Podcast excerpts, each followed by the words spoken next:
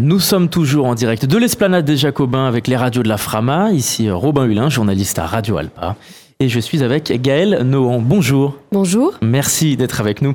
Vous êtes autrice romancière et vous publiez votre dernier ouvrage, Le Bureau d'éclaircissement des destins aux éditions Grasset. C'est votre cinquième roman et cette fois-ci, nous sommes au cœur de l'Allemagne nazie, de l'Holocauste, de ses atrocités.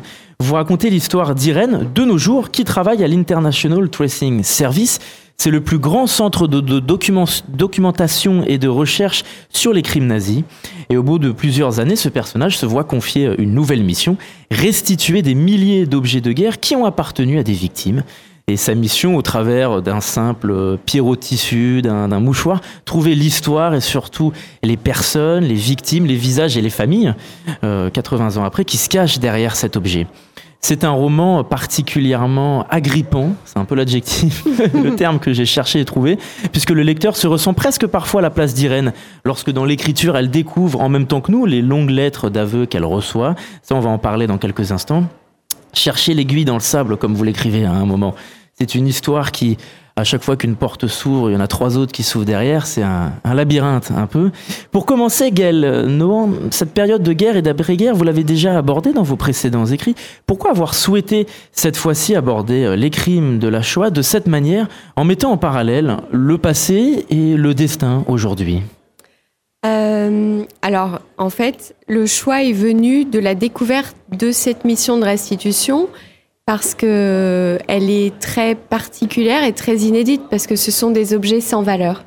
Euh, souvent, on parle par exemple de la spoliation des biens juifs. Ce sont des enquêtes différentes avec des biens de valeur qui ont été volés et qu'on essaie de restituer à leurs propriétaires. Là, c'est vraiment euh, des objets qu'on a tous chez nous. Il y a un côté très universel. C'est les objets qu'on emporterait si on était euh, demain arrêté dans la rue. Mmh. Donc, ça peut être un portefeuille, des alliances, des bijoux de pacotille, euh, une montre cassée. C'est ça ces objets. Et donc, euh, parce qu'ils sont modestes, ils sont d'autant plus émouvants. Ils sont comme euh, un morceau de la personne qui n'est plus là. Et ce que j'ai trouvé extrêmement romanesque dans ces enquêtes, c'est que là, elles s'adressent à des descendants qui ne savent même pas que ces objets existent et qui même parfois ne savent pas qu'ils ont eu un déporté dans leur famille. Donc tout à coup, un jour, l'histoire fait littéralement effraction dans leur vie. Et c'est ça qui m'intéressait plus que l'histoire de la guerre. C'était l'histoire des traces de la guerre dans nos vies, qui sont parfois juste euh, seulement les traces du silence euh, quand on nous a rien dit. Et vous parliez de la Shoah, mais euh, le centre d'archives d'Arolsen s'adresse à toutes les victimes. Donc c'est vraiment, évidemment, dans mon livre, il y a euh, aussi des victimes mmh, juives. absolument. Mais il y a aussi d'autres victimes qui ont été envoyées dans des camps pour de toute autre raison. Parce qu'on a souvent l'impression dans la littérature que des histoires qui retracent le passé avec des, des, flashbacks, entre guillemets, que ce sont les personnages anciens qui racontent leur histoire à leurs prochains. Cette fois-ci, c'est vraiment Irène qui va chercher le passé, parfois très enfoui. Voilà, elle va chercher le passé et moi j'aime à penser, je l'ai appelée Irène parce que ça veut dire la paix. Et j'avais envie que ça soit un peu le programme d'Irène. Euh, les enquêteurs d'Arolsen, puisque évidemment tout ça existe, hein, c'est un roman mais qui est entièrement euh, appuyé sur la réalité historique à chaque page. Euh, les enquêteurs d'Arolsen, ils sont viscéralement du côté de la vie et d'une forme de réparation. Ils essayent de réparer des liens comme s'ils essayaient de renouer des fils d'une tapisserie déchirée. Et en fait, euh, ces quelques fils, mais ces quelques fils dans une tapisserie déchirée, ils sont d'autant plus précieux. Donc c'est ce qu'elle essaye d'apporter aux gens. Alors évidemment, la paix, c'est pas toujours simple dans ces histoires euh, qui passent par la déportation, mais euh, l'idée c'est voilà renouer des filiations. Ce qui a été terrible avec cette guerre, c'est qu'elle a détruit des filiations.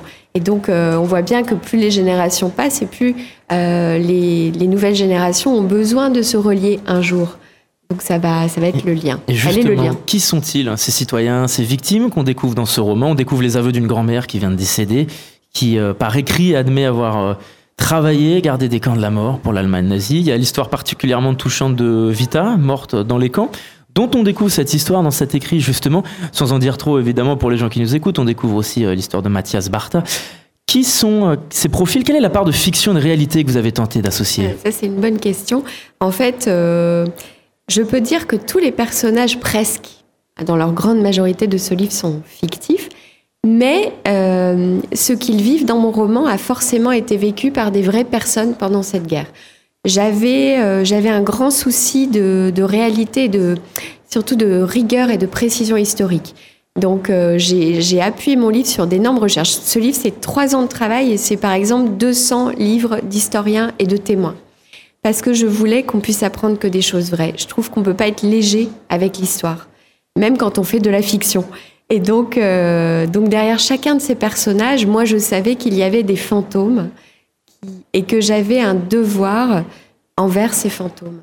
Et j'avais un devoir aussi envers les vivants, mm. euh, les héritiers de cette histoire. Je crois qu'on est un peu tous les héritiers de cette histoire d'ailleurs, et qu'on ait été, euh, qu'on descende des victimes ou pas.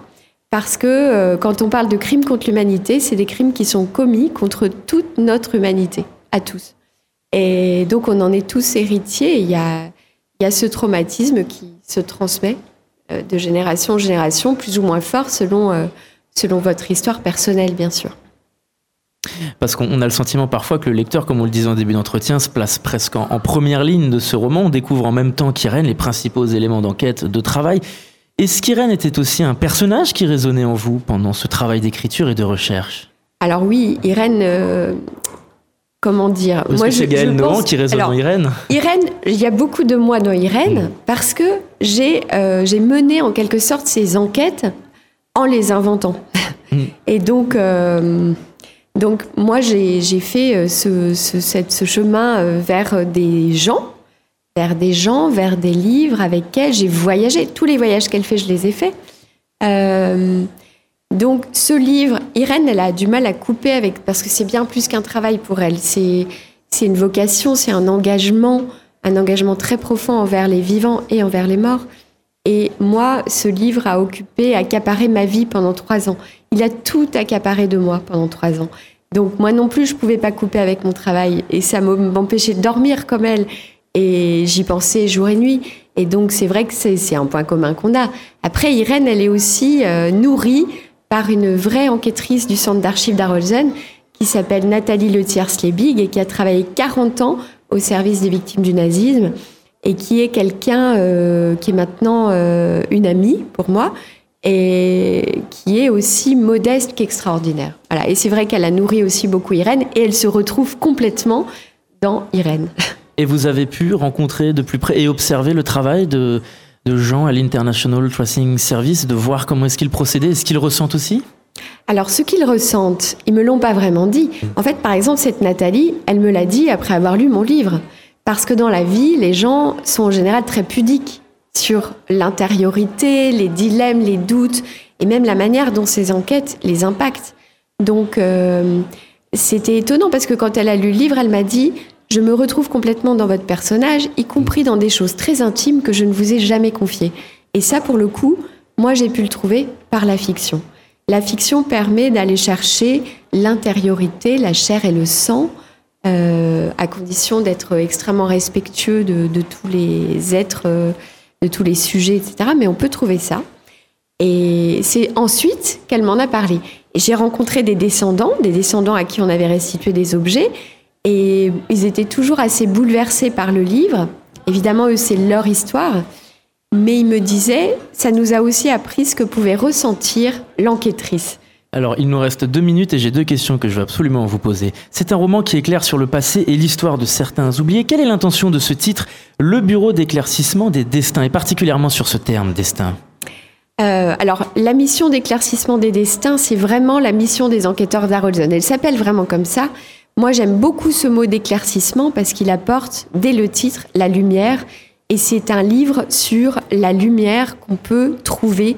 Euh, avec la lumière, peut-être une forme de paix, éclairer le destin de quelqu'un dont on ne sait pas ce qu'il est devenu un jour. Il a disparu ou il a été arrêté, on ne sait rien. Euh, un destin, on dit que c'est euh, ce que devient une vie quand on meurt.